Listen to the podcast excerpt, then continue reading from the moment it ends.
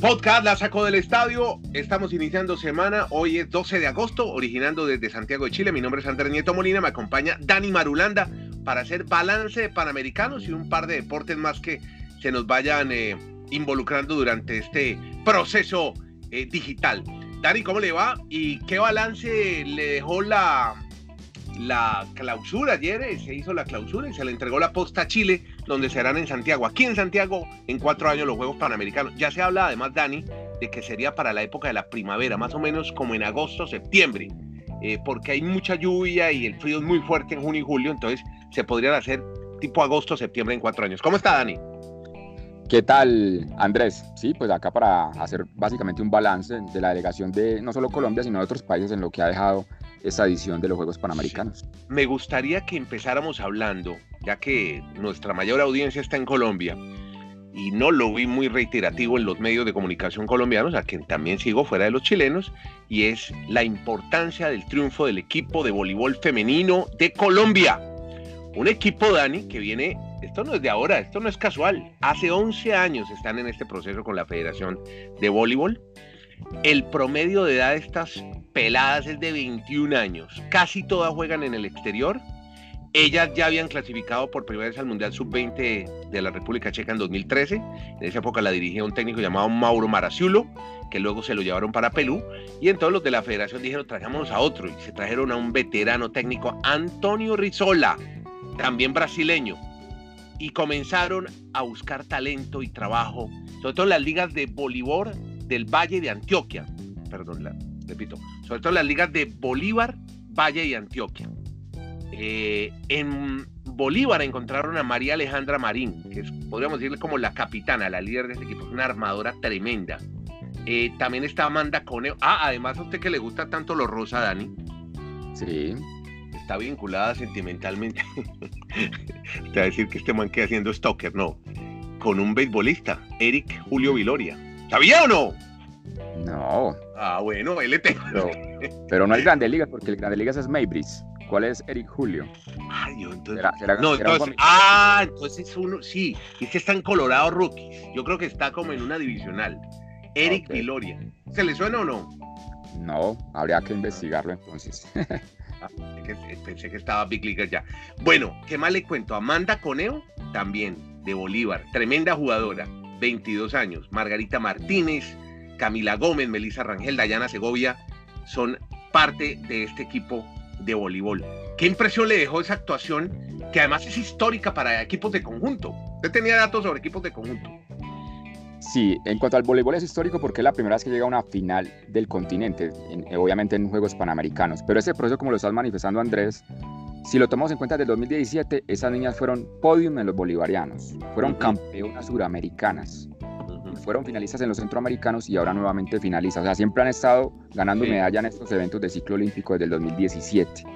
Y si vamos un poco más allá, en cuanto a lo- todos los deportes de conjunto femenino, yo me refiero a deportes de conjunto cuando uno necesita un deportista o más para poder practicar el deporte. Entonces, Colombia desde el 2017 hasta esta fecha ha logrado en eventos de ciclo olímpico en el deporte femenino de conjunto 20 medallas en baloncesto, en ocho deportes diferentes y con finales en ocho diferentes. Baloncesto, fútbol, rugby, voleibol, futsala, softball, el volei playa y la natación artística que es antes considerada lo del nado sincronizado.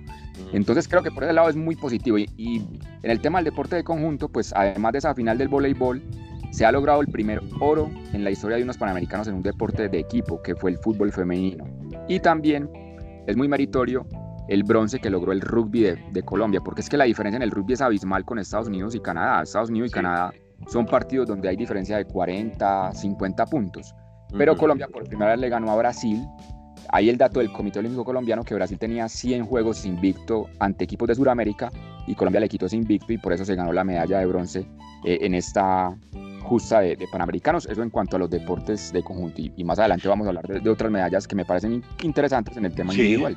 Bueno, ayer estaba viendo una entrevista que hace el diario El Tiempo con eh, Baltasar Medina, que es el presidente del Comité Olímpico Colombiano, que me parece muy interesante que la podamos analizar, porque él eh, dice que sí, que está bien, que se tuvo una buena actuación, pero que de pronto defraudaron los medallistas olímpicos, sobre todo varias medallas que eran fijas, seguras, y que todavía eh, pues nos estamos preguntando qué pasó. Bueno, las lesiones, no hay nada que hacer contra las lesiones, entre ellas la de Oscar Figueroa y Katherine Ibarwen, que eran fijos oros porque son medallistas olímpicos, pero él no se, no se explica qué pasó con Juvengen Martínez, que se aspiraba también a que ganara oro en boxeo, los 49 kilogramos. Incluso él fue el abanderado de esta delegación. Normalmente el abanderado es el que va con todo el pergamino para ganar la medalla de oro. Es más, de los ocho medallistas olímpicos de Río, solo dos lograron el oro, Mariana Pajón e Ingrid Valencia en boxeo. Los otros seis, como estás manifestando Andrés, no, no lograron llegar a, la medalla de oro. Algunos por lesión y otros porque realmente, por ejemplo, la caída de, Ramírez en, el BMX, que terminó octavo en, la final, son situaciones también del deporte. Pero sí, yo creo que ese fue el, el punto negro o, el defecto de Colombia, que el, según los metodólogos, estos deportistas olímpicos, pues normalmente cuando hacen el presupuesto van por la medalla de oro y seis de ellos fallaron entonces. Pero aparecieron otros deportes y aquí me, quiero referir a esos que también fueron históricos. Por ejemplo, la primera vez una medalla de oro en natación. En natación, eh, estamos hablando en clavados, ¿no? Y un bronce también en carrera. Pero yo me, yo me refiero al, al, global de la natación que comprende todas las modalidades. O sea, Colombia nunca había ganado un oro, o sea, nunca se había entonado el himno de Colombia en una piscina en cualquier modalidad. Y esta es la primera vez con los clavados, con lo que hizo este chico Daniel, conocido como Daniel el Travieso por todo su tema que contamos de hiperactividad cuando estaba niño. Y también es la primera vez que Colombia gana una medalla de oro en taekwondo en Panamericano. De pronto un deporte que no tiene mucha relevancia, pero también eso es importante de mencionar, eso nunca había pasado.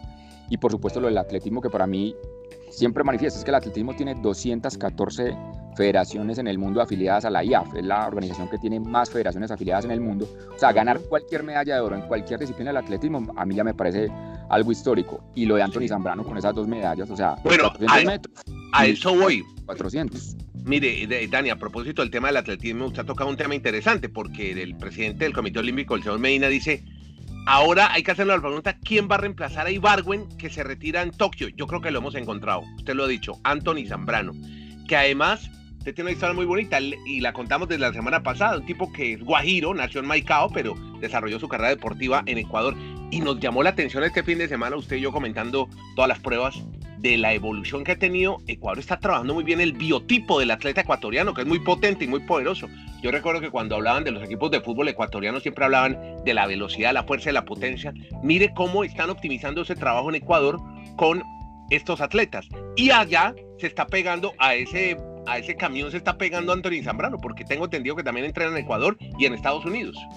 Sí, incluso él, o sea, al salir de Maicao, pues lo acogió fue la Liga del Atlántico. Él básicamente ha competido en Colombia por la Liga del Atlántico, que ha desarrollado más el atletismo pues en la región de la costa caribe, pero sí, él ha sido muy mentalizado en saber que tiene que salir del país para tener mejores resultados y por eso eso que comentábamos de su participación en eventos en Ecuador y en Estados Unidos, básicamente para tomar más, más nivel y obviamente hoy ser para mí la gran atracción que tuvo los Panamericanos para Colombia con esas medallas históricas de 400 metros y 400 en el relevo de 4 por 400 mejor dicho. Pero, pero la cosa es que hay que revisar bien lo que se hizo. La, el panorama no es, es bueno, pero podría ser mejor, ¿no? Podría haber sido mejor. Y ya hemos detectado algunas fallas que tuvo este proceso de ciclo olímpico. Yo, yo creería que para mí fue incluso más interesante lo de Toronto 2015 Aquí se superó en una medalla de oro, o sea, 27, oros, 27 oros en Toronto a 28 horas en Lima. Pero Colombia cayó dos puestos en el medallero general. Fue quinto en Toronto y ahora fue séptimo. ¿Y por qué fue séptimo? Porque lo superó Argentina y lo superó México. Y si quiere entonces hablemos de esos otros países para que ya pasemos a un balance de las otras naciones. Bueno, hablemos justamente de lo que pasa aquí en Chile, donde le apuntaron al remo y ya tienen, y, y ya están, mire, dicen, obtuvieron muchas medallas en remo, remo corto, en la plaza de canotaje, las hermanas Abraham, las mellizas, y tienen también dos hermanos, son cuatro, es una familia Abraham que solo piensan en remo todo el tiempo y dicen que esto fue presagio de lo que va a pasar en cuatro años en Santiago, pero que la explosión de estos muchachos, de estas medallas olímpicas, serán en los Juegos Olímpicos de París 2024. Le están apuntando esa dentro de cinco años, los hermanos Abraham para la medalla olímpica y a barrer en los Panamericanos dentro de cuatro años en Santiago. Eh, México, usted también tiene, tiene eh, datos muy importantes que aportar a este balance panamericano de lo que pasó con México, que tuvo una muy buena actuación. Pues México está feliz por el resultado, obviamente, el mejor de su historia en los Panamericanos, un tercer lugar. 37 medallas de oro, o sea, nunca habían logrado tantas medallas fuera de su país, casi igualan incluso lo que hicieron en Guadalajara 2011 cuando tuvieron 42, pero hay que detallarse en algunas medallas cómo las logran. Y por ejemplo, si, les, si descontamos de México 10 medallas que tuvieron entre el racquetball, que no es un deporte olímpico, y la pelota vasca, que es un deporte que prácticamente no, no, no se practica en todos los deportes, pues yo aquí en Colombia realmente no he visto esa modalidad. Si uno le descuenta esas 10 medallas, pues México tendría 27, las mismas de Colombia, aunque obviamente van a saltar en México, ah bueno, pero Colombia gana 5 oros en patinaje que no, no hay competencia en los otros países. Sí, sí. Pero ahí volvemos al tema. Si Colombia hubiese ganado los seis oros. pruebas. exacto, de, los medallistas olímpicos, creo. O sea, yo, lo que me quiero referir es que Colombia en un futuro, si tuviese más apoyo, más dinero, obviamente, porque el deporte de alta competencia se hace con dinero. Colombia tiene con qué ser la tercera potencia del continente. O sea, está cerca de México, ya va a estar mucho más cerca de Canadá, porque Canadá tuvo muchas medallas en Toronto porque era el país anfitrión. Claro, siempre apoya al local. Exacto, aquí cae al cuarto lugar.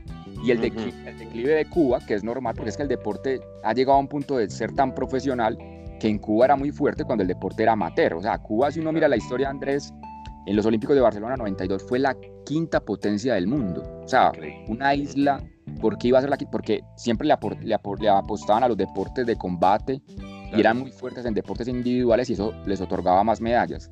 O sea, por ejemplo, en Mar del Plata, ellos lograron 112 medallas de oro en los Panamericanos de hace 25 años prácticamente. Ahora no consiguen sino 33, o sea, una casi que apenas una cuarta parte, un poquito más. Sea, el ha sido el declive de, Cuba. Y continúa. Bueno, pero también eh, hablando de declives y de, y, de, y uh, eh, de frustraciones la de Venezuela también, que en una época estaba casi que peleando con Colombia en el cuadro de medallería. Y ya aquí la semana pasada pues dimos un poco los ejemplos de lo que está pasando con el desarrollo del deporte allá por la situación económica y política en la que no queremos inmiscuirnos, pero que está afectando al deporte. Sí, Venezuela históricamente siempre estaba para un top 6, un top 7, o sea, superaba a Colombia, también tenía siempre disputa con Argentina por el medallero general y ahora ni siquiera aparece entre las 10. O sea, a la postre terminó en el puesto 12, la supera Ecuador, la supera República Dominicana, Perú y ya como usted manifestaba, incluso Chile y, demás países. Entonces, sí, por el lado del declive también el de Venezuela. Y otra sorpresa para mí, que sí quisieran conocer más al respecto más adelante, es de Argentina. Claro, porque Argentina claro. también ha sido su mejor participación histórica en unos Panamericanos. O sea, doblaron los oros de, de Toronto, de 16 pasaron a 32 y sobre todo lo que a mí más me llama la atención es que han ganado ocho medallas en deportes de conjunto, de oro. Que eso siempre me parece mucho más importante, respetando obviamente todas las disciplinas, pero es muy, muy, muy complejo el logro en deportes de conjunto. Vean, la primera vez, y volvamos al voleibol, que Argentina gana una medalla panamericana. Hicieron el bronce y la celebraron como si fuera oro. Por eso hay que nuevamente alabar a las, a las chicas de Colombia que se ganaron la medalla de plata y como país emergente le arrebataron el cajón a potencias como Canadá, Puerto Rico, el mismo Estados Unidos y Brasil, ¿no? Porque es que le ganó a Brasil, que eso eh, no, es poca cosa. Claro, eh, históricamente siempre ha sido potencia de esta área. Y a propósito del voleibol, de pronto ya pensando en lo que hacen los Olímpicos, en enero se va a hacer el, el preolímpico del voleibol. Y atención que hay un solo cupo, pero sin contar a Brasil que ya está clasificado. Es decir, entre Colombia y Argentina estaría el cupo a los Olímpicos. Entonces, hay una gran expectativa. Sí, pero hay una gran expectativa. Sí, es, es importante porque, o sea, Colombia nunca ha estado en unos Olímpicos en voleibol. Y esta generación, creo que lo más cercano que va a estar es ahorita en el mes de enero, porque en el papel la disputa va a ser Argentina, porque el nivel que tienen las colombianas va a tener al menos la opción de, de por qué no llegar a, a Tokio 2020 no deje de mencionar a Delfina, a nuestra Delfina, 19 añitos, la reina de los Juegos. ¿Quién iba a pensar los primeros Panamericanos y fue la que más medallas obtuvo? Y, obviamente Argentina le apostó al tema de la natación. Dijeron, tenemos un talento importante en natación de esos que surgen una vez cada 100 años y hay que aprovecharlo. Y eso hay que pegarse. Un poco el modelo que tienen que tomar Colombia le apostó a las pesas en su momento y ahí obtuvo la mayor cantidad de medallas en competencias de ciclo olímpico. Por ejemplo, en ciclismo, ayer me llamó la atención en la prueba de ruta este fin de semana, que la ganó Maxi Richese, que es un ciclista bueno, eh, experimentado del World Tour, que apoya a Fernando Gaviria cuando estaban, eh, competían antes juntos. pero Colombia, por ejemplo, debe haber tenido un ciclista también World Tour, así como tú, Dani Martínez, para aspirar a una medalla de oro. Yo creo que ahí nos descuidamos con el tema de la pista, que al final nos recuperamos con esos nuevos talentos, pero la ausencia de tipos como Gaviria Puerta afectaron también el rendimiento de Colombia. Dani Marulanda y Andrés Nieto Molina, la sacamos del estadio todos los días en este podcast. Vamos por Google Podcast y Spotify. Gracias.